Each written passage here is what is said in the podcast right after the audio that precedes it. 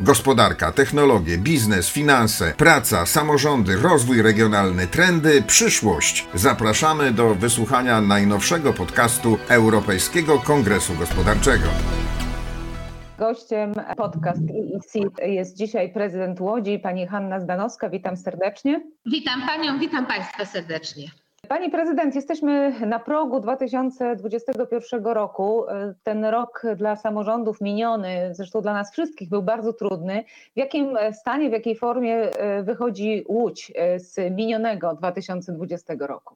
Powiem tak, mocno poturbowana, jak pani dyrektor zaznaczyła, faktycznie bardzo mocno. Myślę, że jak większość samorządów, żeby nie odważyć się na stwierdzenie, że wszystkie samorządy, bo faktycznie Podliczamy właśnie straty, tak z grubsza te straty, jakie ponieśliśmy w 2020 roku, to ponad 165 milionów tylko i wyłącznie na takich podstawowych, e, jak gdyby komponentach, czyli na e, biletach miejskiego przewoźnika, czyli miejskiego MPK, podatkach czy opłatach za parkowanie. To są te z grubsza już podliczone.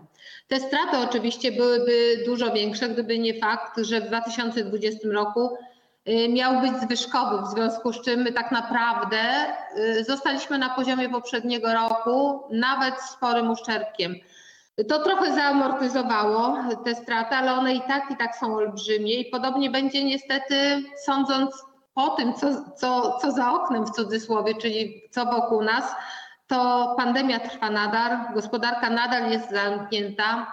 O szczepieniach nie wspomnę, bo one faktycznie idą bardzo, bardzo powoli. W związku z czym myślę, że jeżeli za 2-3 lata wyjdziemy z tych skutków pandemii, to będzie dobrze.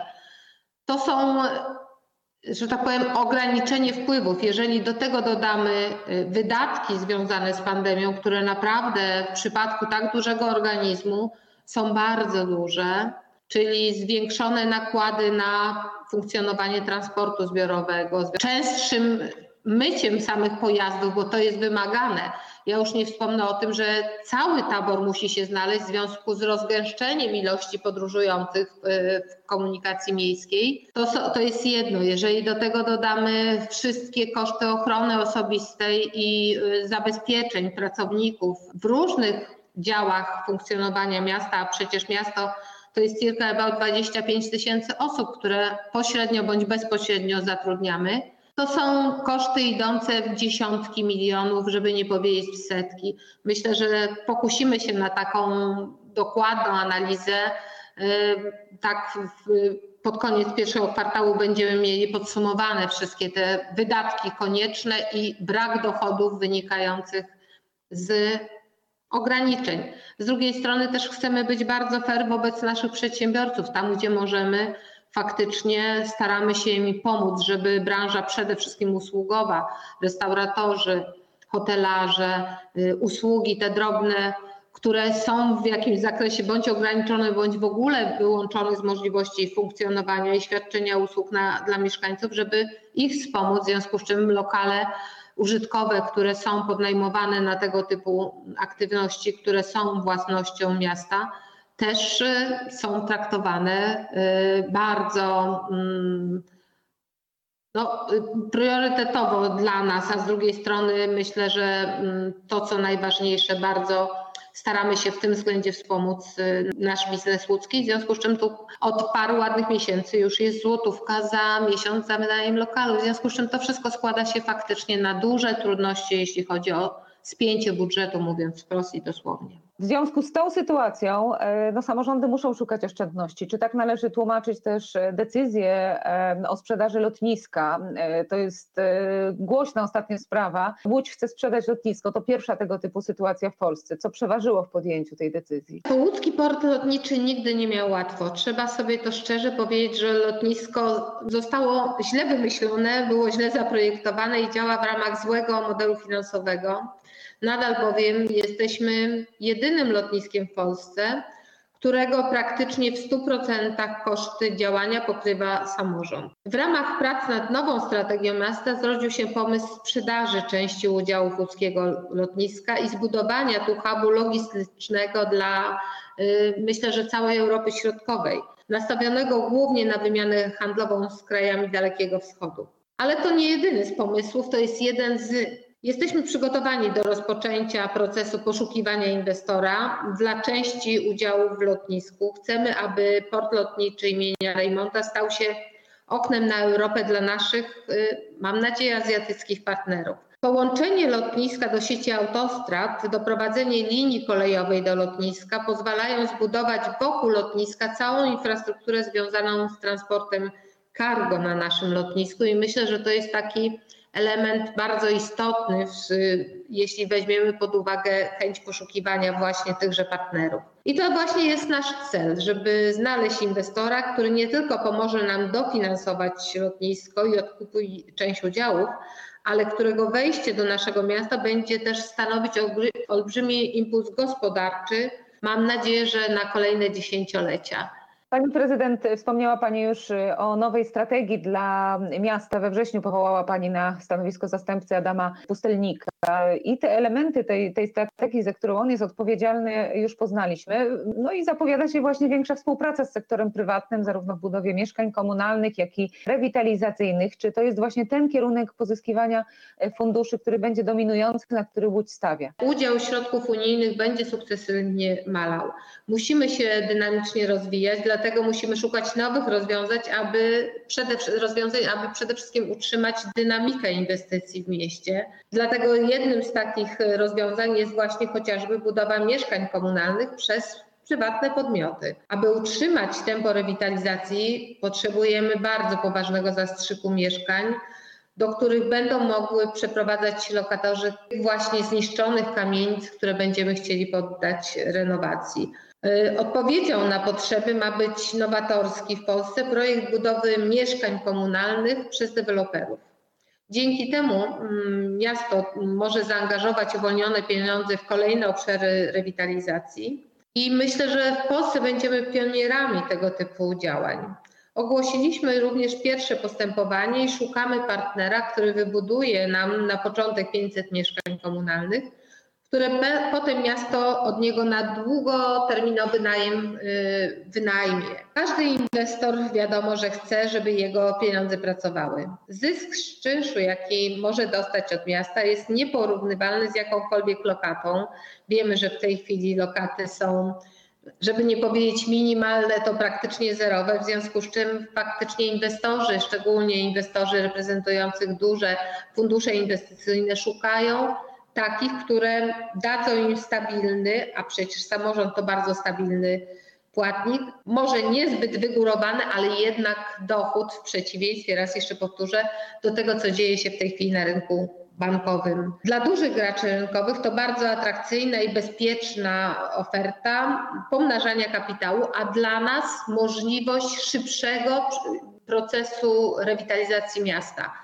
W związku z czym to jest, to jest taka sytuacja win-win. Z jednej strony dajemy szansę mieszkańcom na zamieszkanie w godziwych warunkach na miarę współczesności, z normalnym ogrzewaniem, nieindywidualnym w piecach kaflowych, których no, już nie powinniśmy palić, ale jednak nadal to jest jedyne źródło ogrzewania w części tych budynków, które są w bardzo kiepskiej kondycji. Z drugiej strony dostęp do własnej łazienki, coś co wydawać by się mogło irracjonalne, że jeszcze takie sytuacje zdarzają się we współczesnej Europie, jest jednak nadal y, w Łodzi dostrzegalne i musimy sobie z tym problemem jak najszybciej w tej chwili poradzić.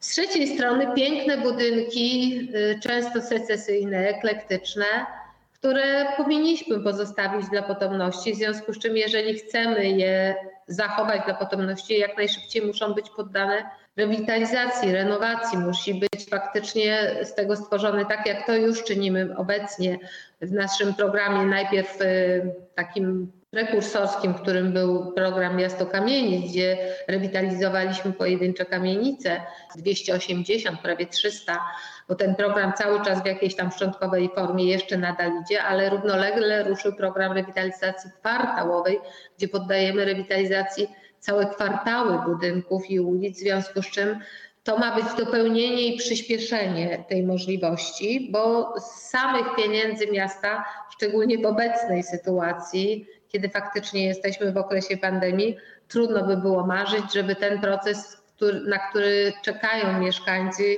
Dla miasta to również jest y, o tyle wygodne, że nie wydajemy pieniędzy na budowę mieszkań. Możemy je przeznaczyć, tak jak powiedziałam, na cele chociażby związane z zachowaniem naszej tożsamości odbudowę naszego starego zasobu, a mieszkań przede wszystkim w tym momencie przybywa, w związku z czym rozwiązujemy też po części problemy mieszkaniowe mieszkańców. Także dla nas y, jedyny kierunek słuszny wszelkiego typu partnerstwa publiczno-prywatne we współpracy z miastem na oczywiście bardzo jasnych, przejrzystych i bardzo transparentnych regułach i warunkach. Łódź ma już e, dość spore doświadczenie, jeśli chodzi o tę formułę partnerstwa publiczno-prywatnego. Jest projekt e, dotyczący e, parkingów, ogromny projekt pod względem finansowym, no i sporo mówi się także o powstaniu instalacji do termicznej utylizacji odpadów. W czerwcu ubiegłego roku powołała Pani taki specjalny zespół, to znaczy, że Łódź będzie miała spalarnię ostatecznie? Znaczy chcę wierzyć, że tak. Szanowni Państwo, nie wiem nawet, czy nie dwie spalarnie, bo w tej chwili trwa inwestycja sektora prywatnego, czyli naszego miejskiego dostawcy ciepła, jakim jest w przypadku Łodzi Waolia, która realizuje swoją inwestycję związaną ze spalarnią. Równolegle ten drugi projekt, o którym Pani była uprzejma wspomnieć, czyli nasza mniejsza być może, inwestycja, którą chcemy realizować w partnerstwie publiczno-prywatnym. Na razie dialog technologiczny i techniczny się rozpoczął, jeśli chodzi o możliwość posadowienia tej e, spalarni drugiej. No oczywiście e, zawsze diabeł tkwi w szczegółach, w tym wypadku w polityce, czy polityka nam tego nie zablokuje, bo tu decyzję dotyczącą możliwości usadowienia tej y, instalacji w określonym miejscu będą związane z uzyskaniem decyzji środowiskowych. Jeżeli będą one uzależnione od, y, w tym wypadku, instytucji kontrolowanych przez rząd bądź samorząd wojewódzki, to obawiamy się po prostu, czy taka decyzja zapadnie. Wierzymy, że y, zwycięży nie polityka, a zdrowy rozsądek i będziemy mogli mieć przede wszystkim możliwość y, z jednej strony zapanowania nad y, rosnącymi bardzo gwałtownie, niezależnymi od nas zupełnie kosztami związanymi z utylizacją odpadów, bo w tej chwili one trafiają na składowiska i koszty składowania są horrendalne, one rosną praktycznie z roku na rok. Z drugiej strony, no jednak też y, mając coś w obrębie samego miasta, nie, będą, nie będziemy też ponosili kosztów związanych y, z wywozem tych y, śmieci. W związku z czym tu też jest win-win sytuacja. Mam nadzieję, że na pewno jedna z tych instalacji stanie, mam nadzieję, że dwie, bo wtedy będziemy mieli wpływ również i na cenę przede wszystkim odbioru i utylizacji tych odpadów, co dla mnie jest szalenie istotne, żeby zabezpieczyć mieszkańców, y, jeśli chodzi o koszty związane z odbiorem i utylizacją odpadów, tak żeby one spadały i były coraz niższe, a nie tak jak jest to teraz coraz wyższe na co nie mamy wpływu niestety. Pozostańmy jeszcze przy tych wątkach finansowych funduszy dla samorządów. Pani już wspominała trochę o zmniejszającej się e, nadziei na duże unijne pieniądze i liczymy się z tym, że one będą mniejsze, no ale jednak e, unijne środki w nowej perspektywie dla miast także będą. E, na co zostaną przeznaczone te, o czym, o jakich projektach myślicie w Łodzi? Przede wszystkim mamy bardzo duże apetyty, bo faktycznie ta perspektywa, która w tej chwili się kończy, dała miastu olbrzymi impuls rozwojowy. To olbrzymie pieniądze, które już są w jakiś sposób y, pompowane w tkankę miejską, ale nie tylko, bo przecież to są olbrzymie też pieniądze na projekty miękkie, które podnoszą kwalifikacje, dają lepszą ofertę i możliwość lepszej oferty dla uczniów, dla szkół, dla uczelni, w związku z czym mamy mm, faktycznie olbrzymie apetyty, mamy przygotowanych projektów za przeszło 6 miliardów złotych. Y, tak, tak szacujemy nasze potrzeby strategiczne. To są głównie inwestycje w transport niskoemisyjny wszelkiego typu, czyli tak jak w przypadku Łodzi, to przede wszystkim tramwaj i autobusy elektryczne, na które chcemy się praktycznie sukcesywnie przestawiać. Następnie rewitalizacja. Liczymy, że y, nowy program, szczególnie Europejski Zielony Ład, y, którym jasno pan Timmermans mówi, że chce w ramach tego pro projektu dokonać renowacji przeszło 35 milionów budynków na terenie Unii Europejskiej no potrzeby Łodzi w tym względzie są też spore, więc liczymy też, że jakiś udział w tych 35 milionach budynków będziemy mieli. No i oczywiście powiązane w tym ochronę środowiska, czyli wszystkie projekty związane przede wszystkim z zatrzymaniem wody, czyli retencją. Łódzkie jako całe Łódzkie ma duże problemy związane z odpływem wód gruntowych, obniżeniem lustra wód gruntowych i w ślad za tym ze stepowieniem tego obszaru. Tu liczymy na duże środki, które przede wszystkim spowodują wybudowanie całej sieci budynków, zbiorników retencyjnych, które będą zatrzymywały tą wodę na terenie naszego województwa i patrz w tym wypadku na terenie naszego miasta. Począwszy od tych większych, ale również i te małe, przydomowe, do których zachęcamy indywidualnych właścicieli nieruchomości, żeby również budowali wszelkiego typu właśnie takie małe zbiorniki, które będą zatrzymywały wody opadowe i służyły przede wszystkim do później utrzymania zieleni y, na tym terenie. W związku z czym mamy naprawdę duże apetyty, mamy dużo przygotowanych projektów, począwszy od tego bardzo istotnego, o którym nie wspomniałam, też związanego z mm, ochroną środowiska, czyli wyeliminowaniem wszystkich indywidualnych źródeł ciepła, czyli przejściu faktycznie na inne alternatywne przede wszystkim w oparciu o odnawialne źródła energii, y, systemy cieplne, tudzież rozprowadzenie sieci miejskiej ciepłowniczej, czym zajmuje się prywatny inwestor, tak, czyli nasza łódzka Waolia, bo to faktycznie daje nam szansę na podniesienie przede wszystkim jakości y, powietrza i, i dla nas to jest szalenie, szalenie istotne. No i oczywiście wszystkie, wszystkie projekty związane ze Smart City, czyli też y, ze Smart Urzędem, bo pandemia pokazała, jak ważne jest, żebyśmy przeszli na inny system komunikowania, na inny system rozwiązywania palących problemów i na inny system też współpracy z mieszkańcami i załatwiania ich indywidualnych potrzeb i spraw.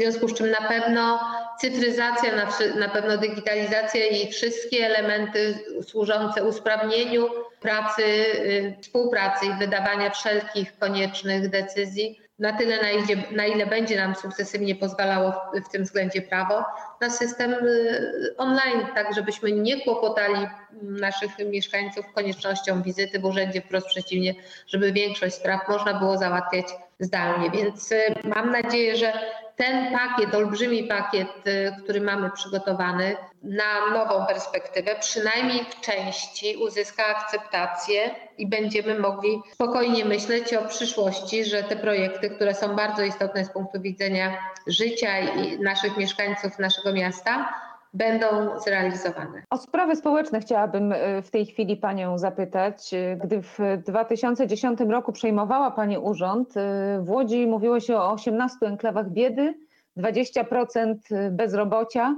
E, no i takie piętno, piętno miasta, gdzie biednym, wykluczonym żyje się źle, o ile nie najgorzej. Jakby się pani do tego dziś odniosła? Jak to wygląda, jak, co udało się zmienić? Łódź zawsze była trudnym miastem, to, to fakt. Dziedziczenie biedy, życie na zasiłkach od pokoleń, ale dziś e, powiem tak, patrzę zupełnie z, inaczej na miasto i myślę, że stopniowo nie tylko sami mieszkańcy, bo tą zmianę najtrudniej trudniej było nam dokonać, ale przede wszystkim inni patrzą, mieszkańcy innych miast i innych też y, krajów, bo przecież nie jest tajemnicą, że Łódź nie tylko słynęła z tych złych rzeczy na terenie naszego kraju, ale również poza Polską. Patrzę już zupełnie inaczej na nasze miasto. Nie bez kozery jesteśmy miastem, które warto odwiedzać, które, do którego warto przybywać, które faktycznie pokazało, że może zmienić swoje oblicze również w aspekcie tych trudnych spraw społecznych. Dziś nie ma mowy już o 20% bezrobociu,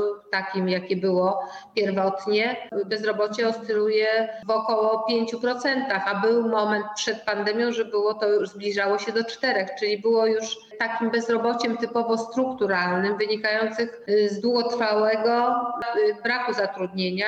I to jest najtrudniej zlikwidować, bo większość z tych osób, które przez lata żyły z zasiłków, które dziedziczyły praktycznie tą, tą biedę, myślę, że trudno będzie im wrócić do normalności. Część z nich po prostu musi dożyć do swojej renty czy jakiejś skromnej emerytury i faktycznie będą w jakiś sposób y, sukcesywnie zmniejszać tą skalę oficjalnego bezrobocia, które nadal u nas jest. Ja mam nadzieję, bo to widać już w tej chwili w optymizmie, jaki zapanował wśród mieszkańców, ale też myślę, że tym, co się zadziało, czyli dumie, która pojawiła się wśród mieszkańców, która kiedyś była praktycznie, to łodzianie sami najgorzej mówili o swoim mieście. Myślę, że ten czas mamy już na pewno za sobą i jest szansa, ja przynajmniej widzę tą szansę, widzę tą zmianę, widzę zmianę w ilości środowisk y, tych wykluczonych, którymi opiekują się służby miejskie, czyli miejskie y, MOPS,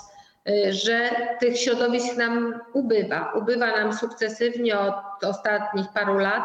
I ja widzę zmianę i myślę, nie tylko ja widzę tą zmianę, bo najlepiej by na ten temat mogli powiedzieć sami mieszkańcy. Oczywiście część z tych osób, które nadal żyje gdzieś na krawędzi, do tej pory jakoś sobie radziła, bo u nas no, nie ma takiej sytuacji, żeby jakaś nieporównywalna ilość osób żyjących na ulicy czy y, bezdomnych. Wprost przeciwnie, ona jest porównywalna z innymi miastami, które nie przechodziły tak trudnych okresów przemian. Wprost przeciwnie, były wspomagane w okresie transformacji przez rząd. Łódź nie była wspomożona i konsekwencje tego ponosimy do, do tego momentu. W tej chwili Trudno jest mówić, co będzie dalej, bo jesteśmy w okresie nadal pandemii.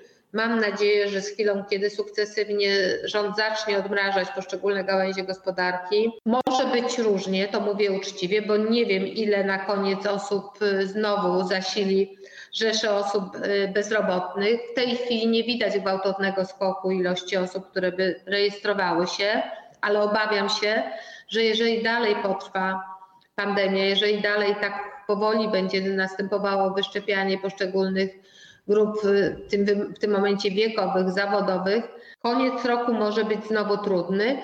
Natomiast jeśli chodzi o sprawy społeczne, to konkludując, na pewno jest to już inne miasto niż 10 lat temu. Z drugiej strony to też spowodowała rewitalizacja po części, bo jednak osoby żyjące w takiej dużym konglomeracie osób które nie widziały dla siebie szansy, które żyły właśnie w takiej enklawie, y, nie widząc innego świata tak naprawdę, tylko obracając się wśród sobie podobnych osób, którym się nie powiodło w życiu, które miały duże problemy. W tej chwili z uwagi na rewitalizację są te osoby rozgęszczane w inne środowiska i to skutkuje tym, że inne jest patrzenie tych osób. One zauważają możliwość y, zadbania o siebie. To spowodowało, że spora część osób, nawet tych trwale bezrobotnych, jednak rozpoczęła walkę o siebie, przystąpiła do różnego typu programów, które cały czas w dużej mierze y, realizujemy na rzecz naszych mieszkańców i myślę, że wychodzi na prostą i to jest pocieszające. Ja przyznam, że do tej pory mam przed oczyma, teraz jest pandemia, nam troszeczkę to wszystko ograniczyła, ale ja mam przed oczyma taki projekt, który był dla pań, które przez lata nie pracowały. Niekiedy, jak spotkałam się z tymi paniami, one nie pracowały przez 20 parę lat i 30. Daliśmy im szansę, żeby wróciły do pracy. Daliśmy im przede wszystkim profesjonalne szkolenia w zakresie pomocy opieki medycznej. I powiem, że jestem pod wrażeniem, bo dziewczyny tak złapały tą szansę w swoje dłonie i w tej chwili są zadowolone, pracują praktycznie chyba cała grupa, która przeszła, jest aktualnie w pracy i od dwóch lat ma swoją pasję, ma swoją pracę i sprawuje się w tej pracy bardzo, bardzo dobrze nie wiadomo w czym i w jakich kompetencjach, tylko faktycznie szkolenie dopasowanych do ich jakichś percepcji, możliwości z jednej strony, z drugiej strony do potrzebnych, społecznie użytecznych zawodów, które natychmiast zyskują akceptację i y, przede wszystkim miejsce pracy, spowodowało, że te dopasowywanie jak gdyby tych dwóch światów do siebie funkcjonuje i daje szansę na na lepsze jutro dla, dla naszych mieszkańców. No właśnie, jeszcze a propos tego jutra dla mieszkańców Łodzi, a może nie tylko dla mieszkańców Łodzi, e, chciałabym porozmawiać o Centralnym Porcie Komunikacyjnym, bo Łódź jest jednym z tych miast, które e, mocno zyskają dzięki jego e, budowie. Widziałam, że pod koniec ubiegłego roku pani na Twitterze się cieszyła, że Łódź już buduje metro, to też ma związek z tą inwestycją. Wiemy, że się poprawi komunikacja i w obrębie miasta, i połączenia z innymi ośrodkami. A jeśli chodzi o Warszawę, to nawet tutaj się mówi o takiej perspektywie duopolis, czyli powstaniu pewnego konglomeratu gospodarczego Łodzi i Warszawy, łącznie 6 milionów osób. To jest taka wizja, która, która jest y, dla Pani sympatyczna, miła? Szansą dla Łodzi, szansą dla Warszawy i szansą dla Polski jest duopolis y, Łodzi i Warszawy, ponieważ Trudno jest konkurować krajowi, który liczy przeszło 38 milionów mieszkańców i porównywać się do sam szacunkiem Budapesztu czy Węgier, które liczą 8 czy 9 milionów mieszkańców. W związku z czym, jeżeli chcemy konkurować ze stolicami typu Berlin, Londyn, Paryż czy, czy Rzym, to powinniśmy również mieć ten potencjał i ten potencjał, żeby konkurować i pod względem gospodarczym, pod względem ludnościowym, pod względem rozwoju z tymi y, olbrzymimi porównywalnych, może niektóre z nich są ciut większych od nas krajów, ale jednak tej samej skali krajów, to trudno będzie Warszawie nawet z dwoma milionami konkurować y, z Paryżem, który ma ich 7, a w Wielkim Paryżu 11, w związku z czym ten konglomerat Łodzi i Warszawy, czyli duopolis, daje taką realną szansę, żeby faktycznie ekonomicznie, społecznie, intelektualnie stać się taką y, no, partnerem dla tych y, dużych y, metropolii, które funkcjonują w Europie. Dlatego dla mnie bardzo ważne jest, żeby przybliżyć Łódź i Warszawę i faktycznie w centralnym porcie komunikacyjnym ja akurat upatruję dużej szansy dla Łodzi, ponieważ przybliżenie, może nie tyle sam port, y, port lotniczy, bo na ten temat myślę, że powinni się wypowiadać specjaliści, czy potrzebujemy i w jakiej wielkości, ale sam port, który generuje to, co dla mnie jest najistotniejsze, szybkie połączenie koleją Łodzi i Warszawy, które daje szansę w osobnym torowisku do mm, jak gdyby przejazdu między centrum Warszawa a centrum Łodzi w granicach 40 minut, a nawet i krócej, powoduje, że te duopolis staje się realnym, normalnym, y, funkcjonującym miast, y, dwumiastem. W związku z czym dla mnie to jest przybliżenie tej wizji. Z drugiej strony metro, o którym Pani wspomniała, jest kontynuacją wcześniejszego projektu związanego z przebudową dworca Łódź Fabryczna, czyli tego centralnego dworca, który komunikuje nas do tej pory, komunikował nas tylko z Warszawą i z tą częścią Polski. Niestety na, y, w Łodzi, jak rzadko gdzie widać, było ostatnią granicę jak gdyby rozbiorową Polski, w związku z czym ta część wschodnia, którą mieliśmy skomunikowaną w postaci dworca Łódź y, Fabryczna, była skomunikowana, ale koleją wodową, więc bardzo, bardzo długim, że tak powiem, przejazdem przez wokół miasta z drugim dworcem bardzo istotnym, który komunikuje nas z resztą Polski i świata, czyli z dworcem Łódź Kaliska. Nigdy te systemy dwa nie były połączone w pełni. I teraz właśnie budowa dworca fabrycznego, którą zakończyliśmy trzy lata temu, Y, dzięki której odzyskaliśmy olbrzymie tereny w centrum miasta, bo dworzec został zagłębiony pod ziemię, ale w którym to dworcu są przewidziane i były przewidziane od początku właśnie dwa jak gdyby odrębne tunele. Jeden dla połączenia bezpośredniego z Warszawą na tą szybką kolej, która w tym wypadku ma łączyć nas z centralnym portem komunikacyjnym i z Warszawą później. I z drugiej strony y, ta, która ma połączyć te dwa systemy, o których wspomniałam, jeszcze porozbiorowe, czyli przeprowadzić pod miastem, ta inwestycja właśnie trwa, tunel, który połączy Łódź Fabryczną z Łodzią Kaliską i z Łodzią Żabieńcem, a dzięki temu umożliwi normalny przejazd przez miasto wszystkich destynacji pociągów, które do tej pory miasto po prostu ewidentnie omijały. I na tym tunelu mają powstać trzy przystanki, zważywszy, że tak naprawdę kolej, która e, wjeżdża na dworzec Łódź e, Fabryczna, tudzież ta, która jest, przebiega przez Żabieniec i, i Kalisko, ma też swoje dodatkowe przystanki. My się śmiejemy, ale to faktycznie powstaje rodzaj kolei nadziemno-podziemnej, która będzie miała parędziesiąt przystanków, dzięki czemu będzie można i poprzez miasto, i wokół miasta w różne dzielnice miasta bardzo szybko dostać się szynobusami, które już funkcjonują, które już są zakupione i które jeżdżą i komunikują miasto wewnętrznie, ale też komunikują Łódź z mniejszymi miastami naszej aglomeracji i naszego województwa. Więc faktycznie y, rodzaj takiego berlińskiego ubanu, czyli kolei nadziemno-podziemnej, którą my nazywamy łódzkim metrem, jest w trakcie realizacji i ten drugi tunel, jeżeli faktycznie zostanie wybudowana szybka kolej między centralnym portem lotniczym Łodzią i Warszawą, to będzie ta drugi tunel i druga nitka metra, która też skomunikuje nas w trochę innej konfiguracji, innych miejsc, ale to będzie taka druga linia metra, która w Łodzi powstanie. Także będziemy drugim po Warszawie miastem, które będzie miało, mam nadzieję, w niedługiej przyszłości, dlatego tak gorąco kibicuję y, centralnemu portowi komunikacyjnemu, bo będziemy mieli dwie linie metra i kolei naziemnej, która nas y, po prostu połączy jako miasto i naszą aglomerację. To był podcast Europejskiego Kongresu Gospodarczego. Chcesz usłyszeć więcej? Zapraszamy na EEC. Masz propozycję, pomysł na podcast? Pisz rafał.kerger.ptwp.pl